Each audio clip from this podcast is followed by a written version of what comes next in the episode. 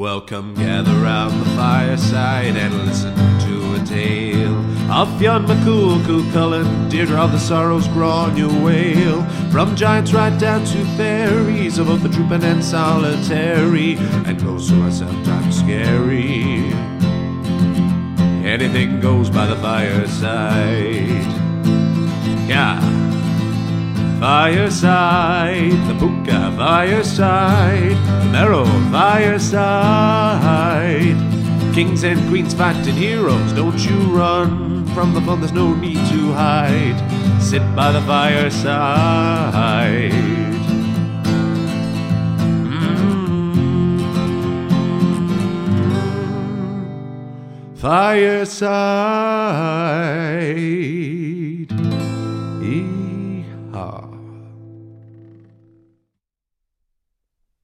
Turning and turning in the widening gyre, the falcon cannot hear the falconer. Things fall apart, the centre cannot hold. Mere anarchy is loosed upon the world. The blood dimmed tide is loosed, and everywhere the ceremony of innocence is drowned. The best lack all conviction, while the worst are full of passionate intensity. Surely some revelation is at hand. Surely the second coming is at hand. The second coming. Hardly are those words out when a vast image out of Spiritus Mundi troubles my sight. Somewhere in sands of the desert, a shape with lion body and the head of a man, a gaze blank and pitiless as the sun is moving its slow thighs, while all about it reel shadows of the indignant desert birds.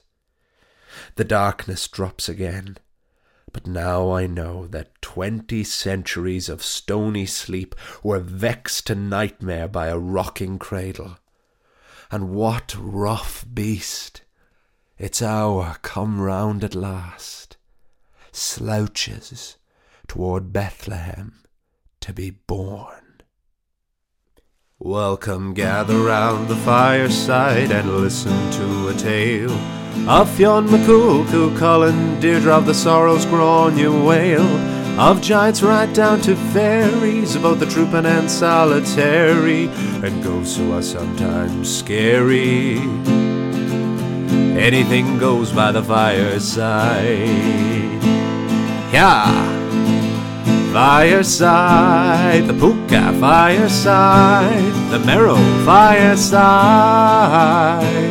Kings and queens fighting heroes, don't you run from the fun, there's no need to hide. Sit by the fireside.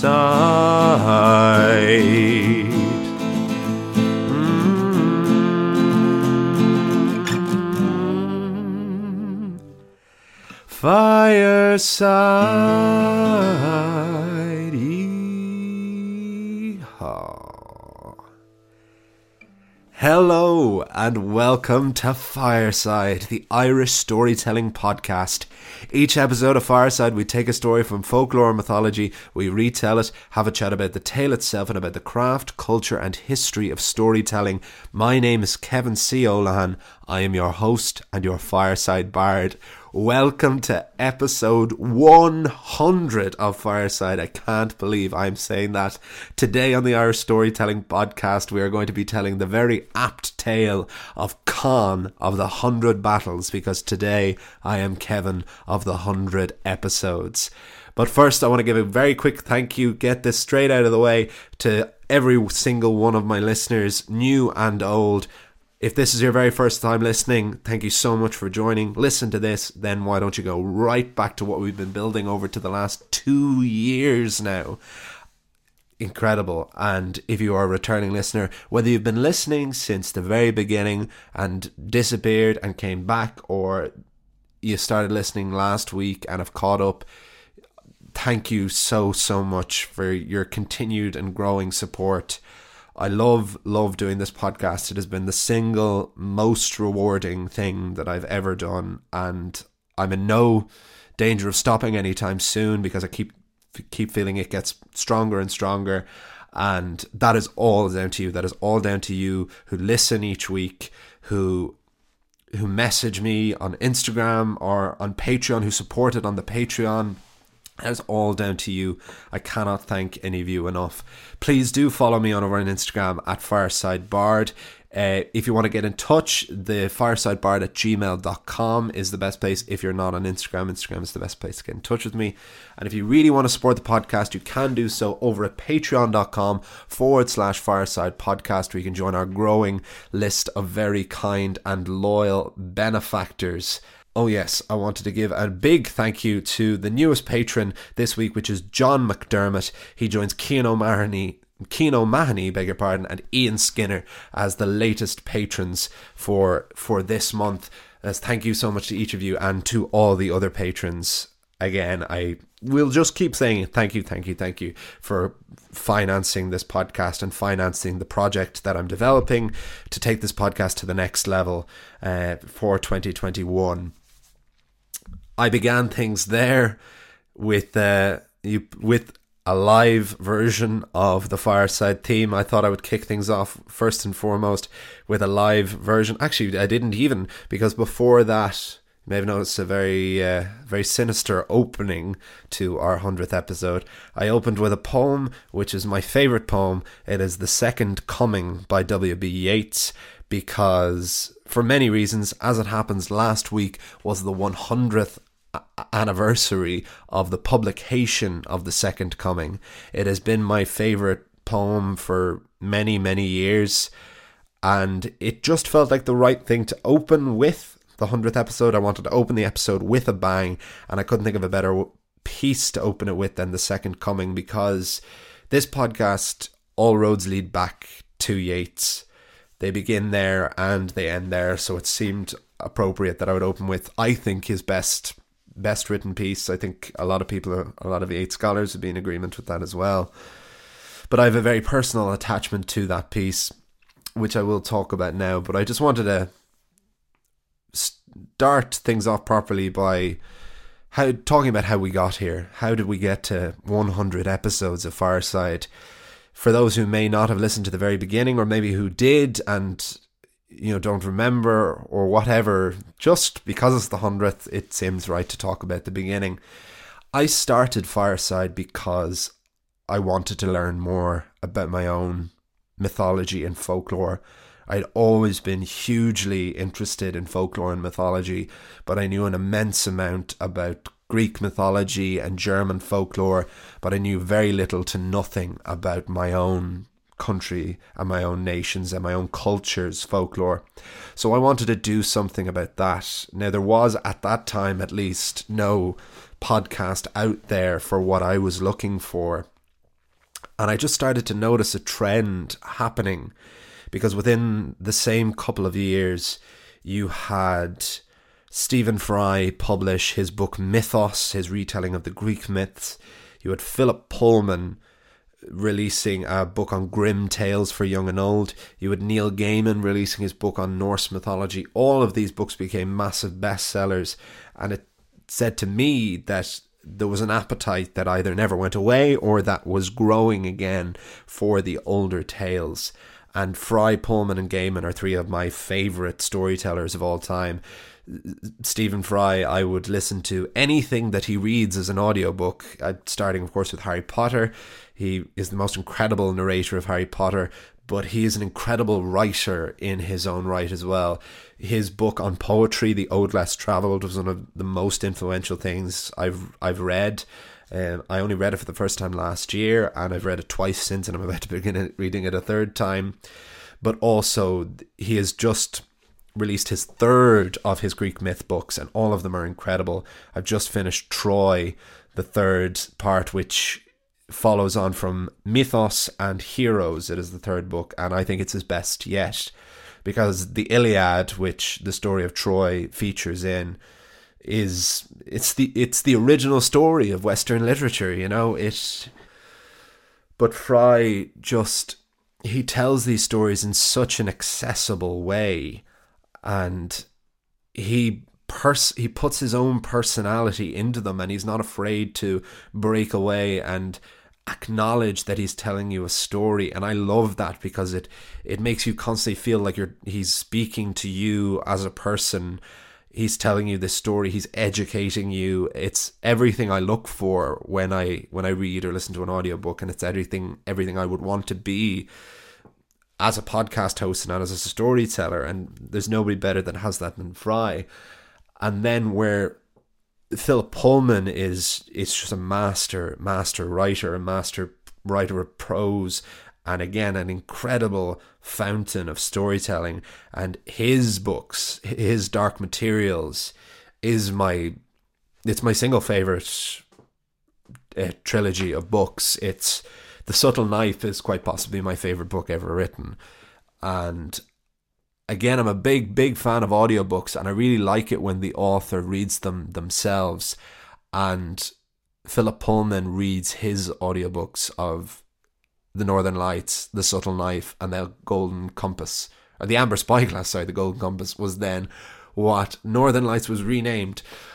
But don't watch that awful film. Watch the new series on BBC. That's really good. That's getting it right but Pullman reads his audiobooks, but there is a cast of characters in them, which I usually don't like. I usually don't like when there's a cast in an audiobook, and it definitely does take some getting used to. But I also get it, and the cast is small, and they really embody the characters, so I think it works very well. But his Dark Materials is, is another series that I revisit nearly every year. I just think it's the greatest. It's the greatest story. It's it's got the most incredible characters. It is written for. It is aimed at a at a wide audience. You know, it, it is. Philip Pullman thinks falsely classified as a children's book or a young adult book because he doesn't like to write for a specific audience or a specific age range. But it really, more than any, certainly taken for younger audiences novel, it treats you like an adult. It doesn't shy away from anything, and it's an incredible book, and if you are an adult and you think of it as a kid's book and haven't read it, please do because I haven't encountered a story that has affected me as much as it, and will continue for for many years. I've no doubt. And then finally, what more can you say about Neil Gaiman? Neil Gaiman constantly he constantly teaches us all more about about writing and about storytelling and you can't even take your pick on on incredible books that he's written. He is the the widest oeuvre, definitely oeuvre. Um, my favorites including Neverwhere and Anansi Boys, American Gods, Coraline, Stardust. Stardust is probably probably my favorite of his of his books and then you come to his adaptation of Norse mythology, which he really condenses and really makes himself his own. And I say many times, I got the name Fireside Bard from Neil Gaiman from a review on his Norse mythology where it said that Gaiman takes the place of Fireside Bard, and I loved that uh, that phrase so much. But I love Philip, I love Neil Gaiman talking about writing more than any of the others. That's that's probably where I love Neil Gaiman the very most is he gives you such a joy for the craft of storytelling and the craft of writing. Neil Gaiman got me writing with a fountain pen um, because I have terrible handwriting, which I'm trying to improve. It's been one of my lockdown lockdown skills to try and improve is to improve my handwriting. And Neil Gaiman writes all of his first drafts. He handwrites all of them, and he gets immense pleasure out of notebooks and pens, which are things that I adore. And yes, whether you listen to him interviewed on like the Tim Ferriss podcast or read any of his short story collections where he breaks down his craft or just watch interviews with him on YouTube, he's just the most incredible person to look at and hear talk about the craft of writing and the craft of storytelling. So you put those three in a blender, you get the uh, the personal narration of Fry, the uh, the prose skill and imagination of Philip Pullman, and the passion and the craft of writing and storytelling of Neil Gaiman on top of an imagination and a, an incredible breadth of work. You put them in a blender you get what I would want to be and what would strive to be as a storyteller and as a writer. I would say that they, I could say that they're the Father, Son, and the Holy Ghost of Fireside, or rather, probably more appropriate to say they're the Sky Father, the Metatron, and the Gallows God, to borrow from each of the respective mythologies and folklore that they specialize in. So from there, to bring it back then to Ireland, to my knowledge then, and pretty much still now, I would think there wasn't anything comparable really to that that I could find. But a few years ago, I encountered a book by Yubbledy W.B. Yeats called Folk, Fairy and Folk Tales of Ireland. I just ha- happened to stumble upon it in Hodges and Figgis in Dublin. And that's where we get back to Yeats uh, from the Second Coming at the beginning because I'd always been drawn to Yeats. I thought it was the most beautiful work.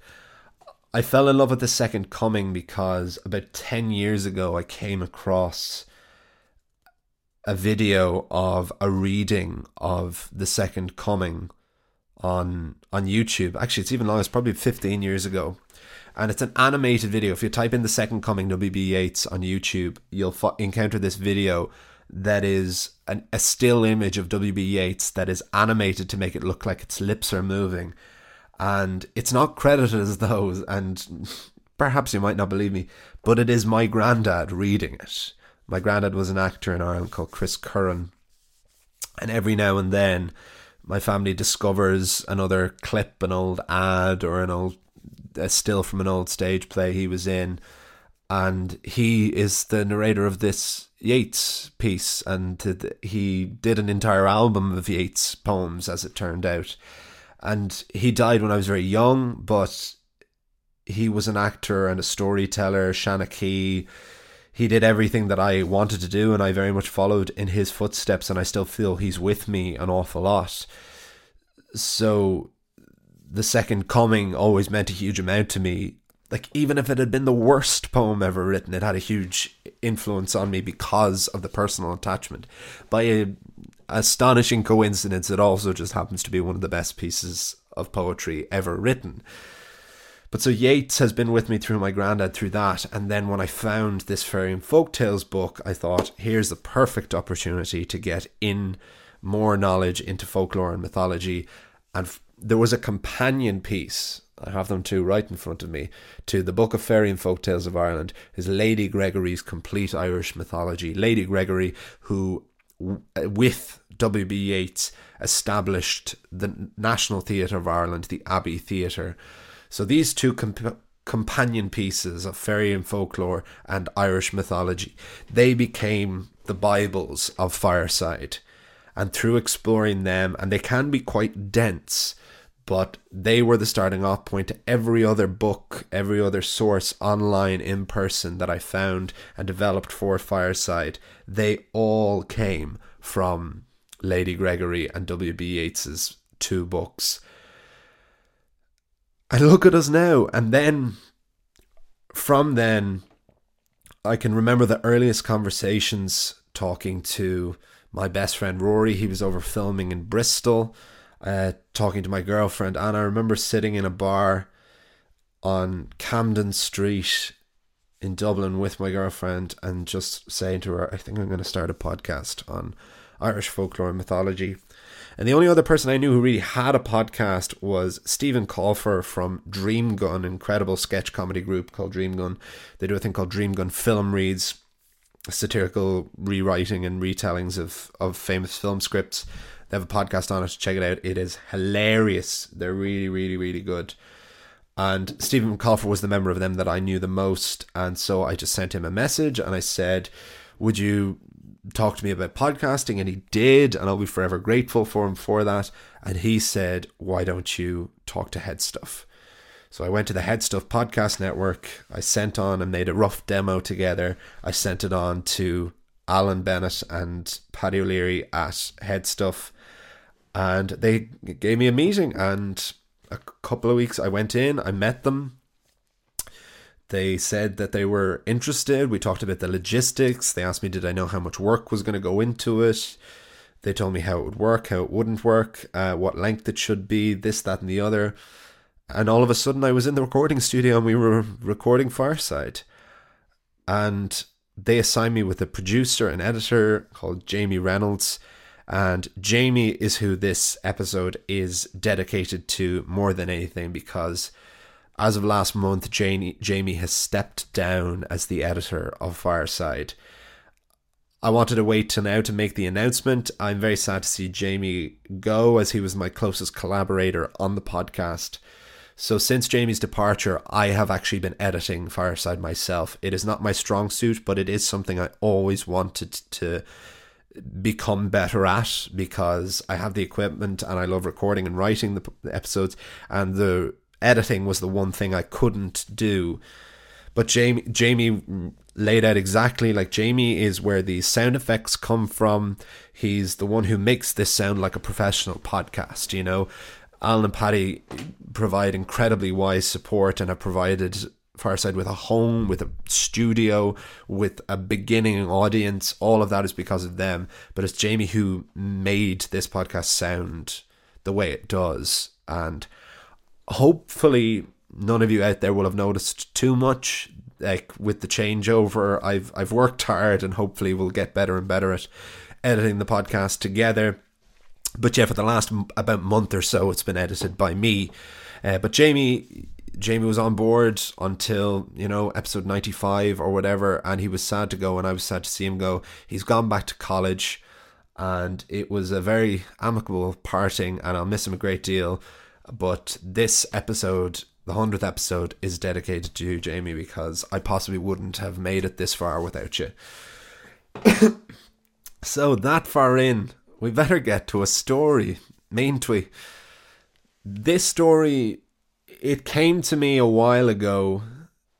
It's surprising I hadn't done it so far, but I'm really glad now I didn't because how could you have a better title name, a better titled story for a hundredth episode of a podcast? And that is Conn of the Hundred Battles. But the more I thought about it and as I adapted it, the more I realized more and more why it was the perfect story for the 100th episode. And we'll talk more about those reasons afterwards. But I just wanted to get the story first of foremost, and we'll talk more. This is it. This is the 100th episode. This is Conn of the 100 Battles on Fireside.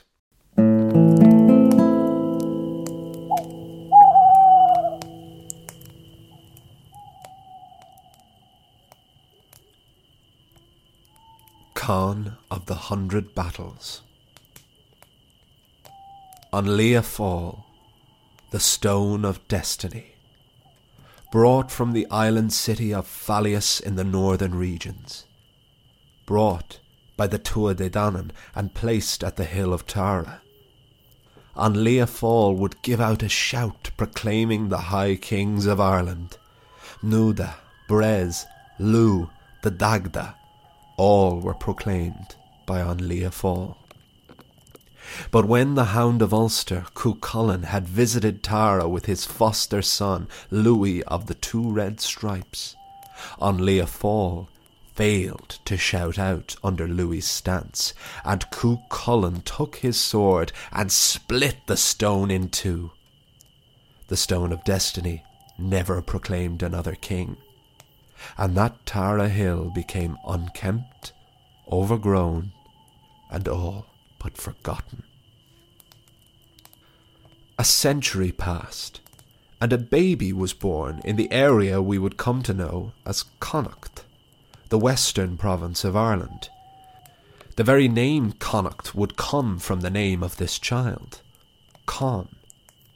But we would all know Conn by a grander title.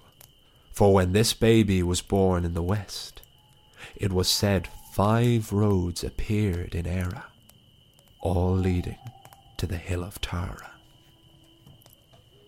When Conn was grown, he found himself on one of these paths, not knowing they hadn't existed until his birth. He walked with his three druids and his three poets. There was little you couldn't accomplish with a sword in your hand and three poets and three druids by your side. Conn wanted to stand on the hill of Tara. He wanted to search for the people of the Sidhe, of the Tuatha De Danann, who had been forced underground by the landing of the Gaels. Conn thought if he stood on the hill of Tara and looked in every direction, he might see a figure of legend. But what Conn found instead was of far greater significance. The western lad walked up the tallest hill he could find. When he stood in its centre, the ground beneath him gave out a colossal cry that reverberated through all of Meath and echoed across the entire island. When the ringing in his ears subsided, Conn turned to one of his druids and asked, What in the name of the gods was that? His druids looked at him. We'll need fifty three days to answer that. It's always an absurdly specific number of days with you lot, isn't it? Conn set up camp and hunted for fifty three days. He then returned to ask his druids, Did you think of an answer? Yes. Beneath the hill you stood on was An Lia Fáil, the stone of destiny, brought by the Tuatha De Danann from the enchanted city of Falias. The cry it gave out proclaimed you king. But how many years you will be king is not for us to say. So wait, said Conn. I'm king now. The druids weren't so sure. An Lia Fáil has not cried out since it was severed by Cuchulainn over a hundred years ago, we don't know how authoritative its word is anymore. But regardless of whether you are recognized now or later, it is certain you will be king. Before Conn's mind even had a second to wander, a great mist began to shroud the hill. But this was not rain or cloud. This was purple and mysterious. Conn could feel a force pulling him, turning him. Then they all heard the sound of a horse's gallop. Poets and druids and Conn all looked in every shrouded direction, but they could not tell where the sound was coming from.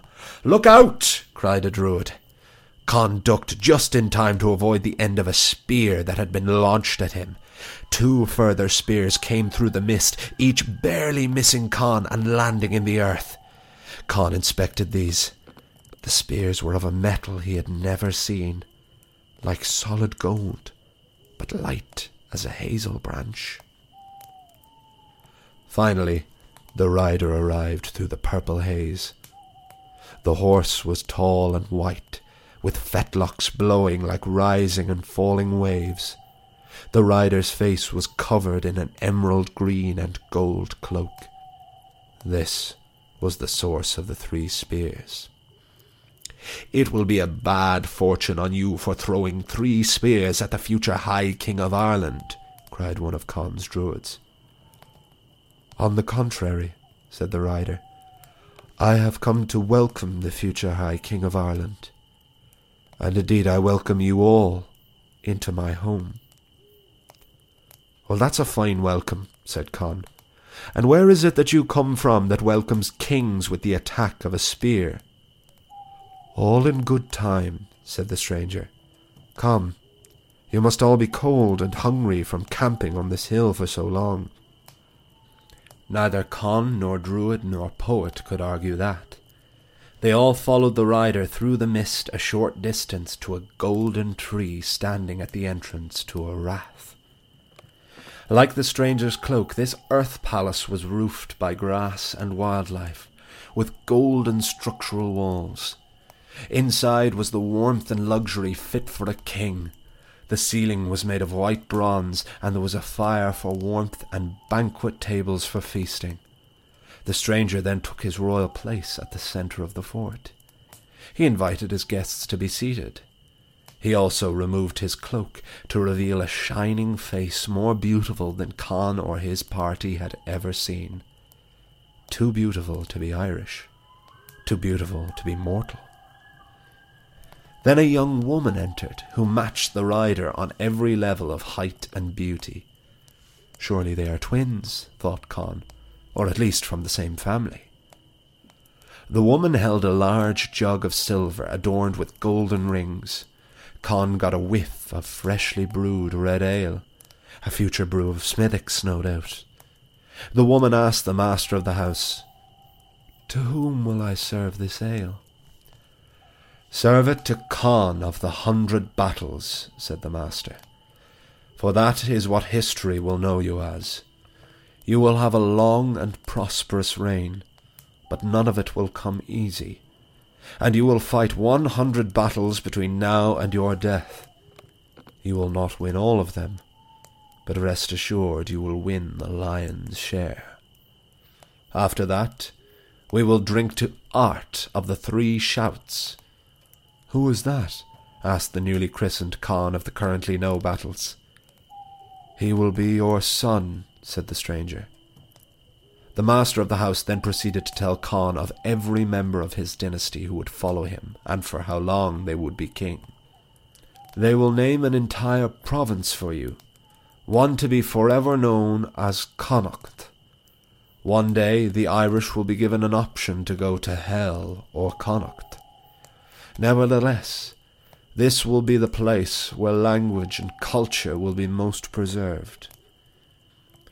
Conn was then served the rib of a boar, and he thought it must have been a very large boar because this rib was twenty five feet long. But between the poets and the druids and himself, the flesh was eaten as the red ale continued to flow. Finally, their host joined them. How do you like your server? he asked Conn, referencing the beautiful woman who had served their ale. I confess, said Conn, I have not seen beauty to match either her or you. The master smiled. I am glad to hear you say so, because her name is Ériu, and she is the sovereignty goddess for which our island is named. She has served you. Now you must serve her. And who are you? They called me Ildánach, the master of all arts. I am falsely called a sun god. I fathered the Hound of Ulster, and now I proclaim you Conn of the Hundred Battles. My name is Lugh. To be continued.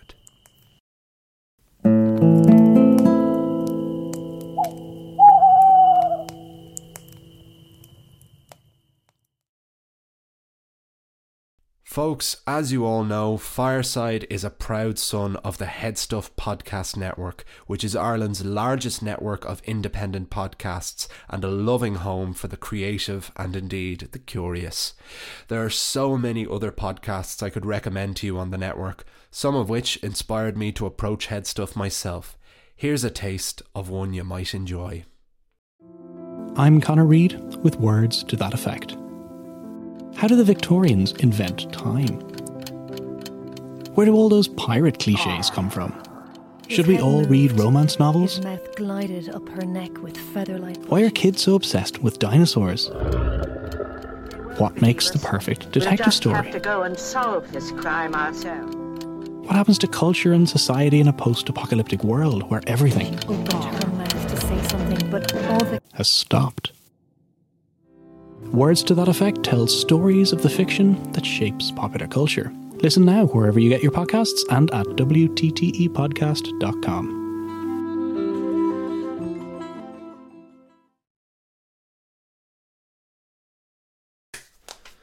And that is the story of Conn of the Hundred Battles on Fireside for the hundredth episode. Conn of the Hundred Battles, Kevin of the one hundred episodes. Naturally, I picked this as the story for the one hundredth episode because it has a hundred in the title. Not too many of those kind of stories. But as I adapted it, as I was reading it, and even in the telling there, it became clearer and clearer why this is the perfect episode for the 100th episode because my inner OCD likes the symmetry of episode numbers, hence why I very silly sillily used Roman numerals to number the podcast. but every every decade of episodes, every, you know, for 10, 20, 30, 40 has gone quite well in terms of like 30 was the legend of Sai, 40 was the wooing of Etain, 50 was becoming Cuchulainn. A lot of the round number and the end, the beginning of each set of each 10 has kicked off with a really important story and a crucial story to the, their respective sagas. And I've really liked that. I've really liked the idea of that to ring each in each new 10. And uh, this is no different than that. But why this feels like the right story for 100th episode is that all four cycles are in this story. And that's the benefit of having made our journey through the four cycles of Irish mythology and now diving back in because Conn of the Hundred Battles will begin the next stage of Fireside, which will be to go back into Irish mythology and fill in those blanks and gaps that we missed the first time around. And with hopefully a growing skill from my point of view. We may visit old territory, but it will be with new eyes. And the best part is that if you listen to this podcast, if you listen to all these podcasts, when you go back to these stories or visit these new stories that we haven't heard before, all of the rest of that mythology and folklore is still with you. And we have all four. We have the mythological cycle, the Fenian cycle, the Ulster cycle, and the historical cycle, all in this story. We have the mythological cycle in talking about An Lia Fáil, which was brought from Falias, which was one of the four cities of the Tuatha Dé Danann. We have the Tuatha Dé Danann mentioned right away. We have Nuada, Bres, Lugh, the Dagda. Obviously, Ériu and Lugh are central characters in this story. We have the Fenian cycle in terms of actual timeline. Conn of the Hundred Battles lived during the time of the Fianna. In fact, it was Conn of the Hundred Battles who declared war against Clan Baíscne, which was led by Cumhall, Fionn McCool's father. He conspired with Goll MacMorna and his druid Taig, Taig, who was the father of Fionn's mother. So you have Conn of the Hundred Battles ingrained right at the beginning of the Fenian cycle. And so far, that's, to my knowledge anyway, the only time we have encountered Conn is in that passing moment. But that is much later on. So that's we have mythological and Fenian cycle. Ulster cycle, we have this story of Cuchulainn smashing An Lia Fáil. When I was doing the Ulster cycle, I was waiting for that episode to come. I had always known this that Cuchulainn was to have smashed An Lia Fáil. I didn't know when it happened though, and I had mistakenly thought that he wanted it to proclaim him king, and that's why he smashed it. It didn't proclaim Cuchulainn king but turns out that's not the case at all. It was actually this Lugaid of the Red Stripes, of the two Red Stripes. It was uh, Cuchulainn's, Cuchulainn's foster son, and that is that is a story I hadn't encountered in my first go through of the Ulster cycle. And so it was really nice to have that mentioned in the context here. And maybe this is the story that it's a part of. You know, maybe that story only came into being to explain where An Lia Fáil went before Conn stepped on it.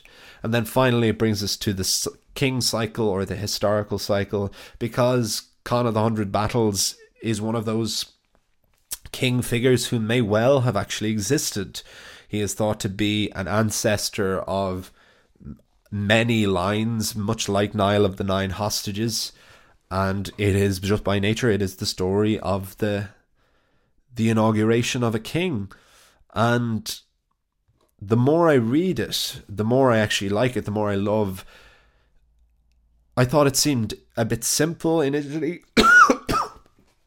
I worried that not enough happened, but actually, I really like how streamlined it is. And there's actually quite a bit of action in it, and it's very specific action in this single rider aiming at at these three druids, three poets, and one young Connacht man, and throwing these spears, and then the description of this this house and then these events. It's very like what we had been doing of Fionn McCool in the old man's house and Thor in the land of giants. There's that feeling of uh, being invited into this magical place and things not being what they seem. And I think it might be my favorite of these inauguration stories, which I know we've done quite a few of, particularly in the historical cycle.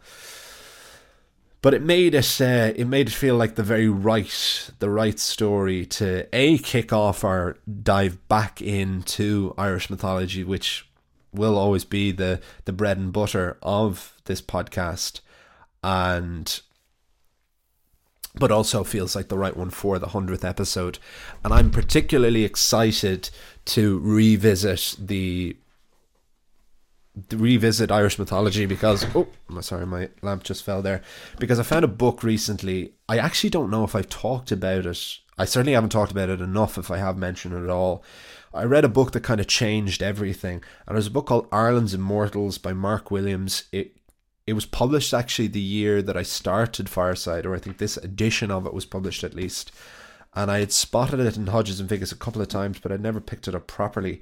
And I bought it, and uh, Mark Williams, the writer, is uh, he's a professor of English at Oxford, to my knowledge, and he wrote this book. It's it's very much an academic an, an academic account of Irish mythology and of the Tuatha Dé Danann that was really what I was looking for, though. I was looking for to kind of improve and contextualize what I'd learned so far and fill in a lot of the gaps so that I could be because I am always I'm I'm a storyteller, you know, more than I'm not a folklorist or a historian or a mythographer. I'm a storyteller, hopefully a writer, you know, and but I still want to big.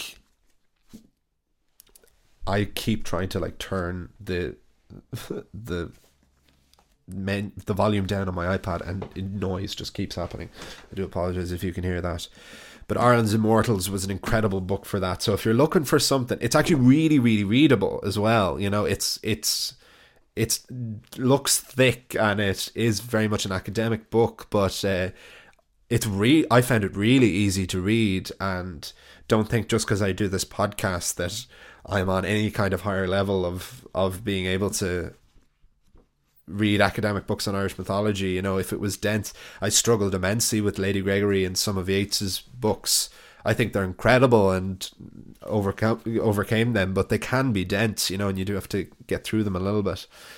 But Ireland's Immortals was a huge huge influence because that and I'm dying to interview him. I want to interview Mark Williams and I've got in touch with him and he has got back to me. We're just trying to hopefully sort out a time where we can do an interview over Zoom and record it. I'll. I had wanted to hopefully do it as a special treat for this 100th episode, but it'll be for another time and I would just love to have him. I've never encountered someone so interesting and knowledgeable on Irish mythology uh, in person at least and his passion for it and his intelligence and his work the immense amount of research he must have done for it is so evident in this book. And i really want to interview him and i hope that you all get to hear him as well. I'd love to bring him on hear his point of view the point of view of of an academic and of a professor of this stuff. And I'd love to have a chat with him, and I'd love you all to hear him, and then to hopefully go out and buy his book. But I wanted to give yeah. So his this book changed uh, my opinion on a lot of things. It contextualized a lot of stuff, and it made me very excited for diving back in to Irish mythology, having had the brief foray into the wild stories and then into the Norse mythology, the dip into Norse mythology. But there is one final thing I would like to do for the 100th episode of Fireside and the very first episode of this podcast was of the Giant's Causeway. The Giant's Causeway felt like the right first episode because it was a folk tale about mythology. You know, because my understanding of what a myth was and what a folk tale was traditionally was that folk tales were about people and you and me, whereas myth- myths were about gods and heroes. I think my opinion on that has morphed somewhat now. I associate myth more with poetry and myth more as as a literary thing, um, as much as an oral thing, whereas I associate folklore as primarily oral. I don't know, and I ultimately don't think it matters. But I do think it's an interesting conversation that does keep following me and keeps coming up on the difference between the two. Um, Stephen Fry had a brilliant description of myth in that myth can inform us about a people and a time without being bogged down in historical fact and basically saying that myth is like learning history but it's fun you know? You get the the magic and the crack and the fun of storytelling of fantasy of drama while also learning a lot about a culture because even though myths were about gods that probably never existed they, they were worshipped by people and they they go on you know? It it's incredible this idea whether you're sentimental or or not. I i just think it's incredible that these stories have been told in some form for thousands of years and this idea that storytelling is this thing that we've always done and i think there's something really cool about that and we are all a part of that that is much as part of us and anyone who listens to this, these stories are ours. They're not mine. They're not Yeats's. They're not the person who first told them a thousand years ago. They're all of ours. And they're one of the only things that we really can share with each other. So I just think that's pretty great. And that's why I am in no danger of slowing down the podcast. But the first episode, The Giant's Causeway, that felt like the marry, marriage of the two worlds because Fionn McCool was this figure from Irish mythology, but this was a folk tale that was separate to the Fenian cycle. So I always wanted to revisit the Giant's Causeway in some way. And I had this notion that I'd like to write it as as a ballad, as as more of a musical piece. And when I was going to do this for the 100th episode, I had totally forgotten that I had written something like that over the summer. And so I had another look at it. I tidied it up a bit.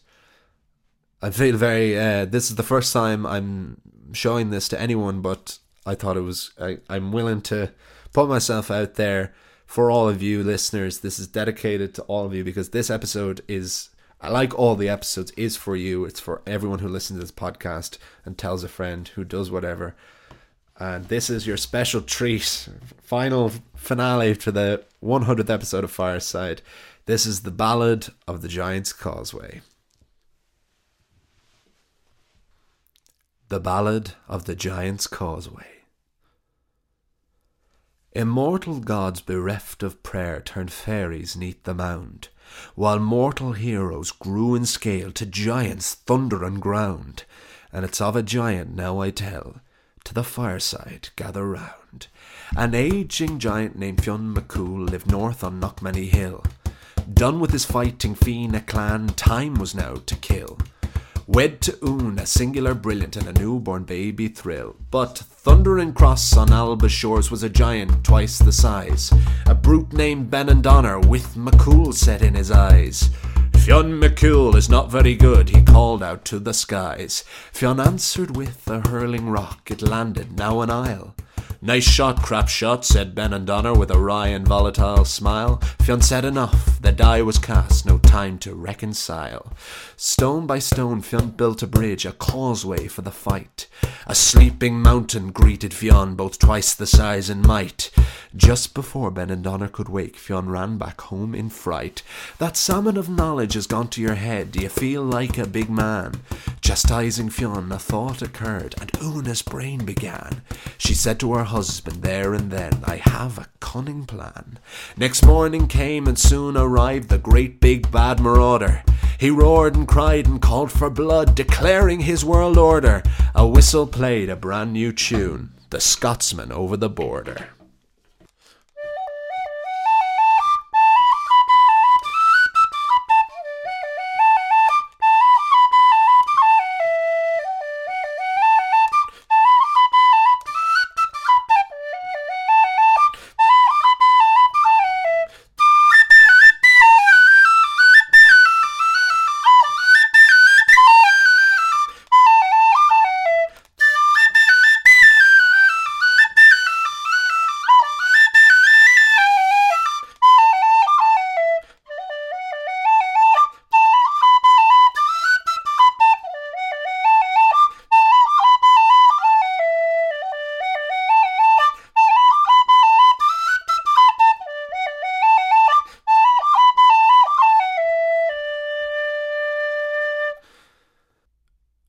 The giants soon found this Knockmany Hill to threaten Fionn's survival, but Una answered the knock at the door to Fionn's unexpected arrival. Keep your voice down and come inside, inviting her husband's rival. Una's brave and clever plan was to bake rocks into bread. When Benandonner took one bite, the teeth fell from his head. Una laughed, that's the favourite food of our baby in the bed. Benandonner looked across the room in search of the infant laddie. A cradle the size of a cottage thatch sent shivers through our body. If that's the size of the baba, he thought, how big's the daddy? The baby ate the stoneless loaf and gurgled in the crib. Ben stuck his finger in the baby's mouth and blood spilled on the bib. The baby bit Ben's finger off, that's no ad lib, jib, or fib. Tearing the causeway apart behind him, Ben ran, feeling half as strong. Back in the house, the baby stood, it was Fionn McCool all along. Una's plan had worked a treat, the source of folklore and song. And the remnants of the Giant's Causeway still sit on Antrim's coast. A hexagonal basalt rune it's not, you now know more than most. So when you sing of a giant's brawl, to Una raise a toast.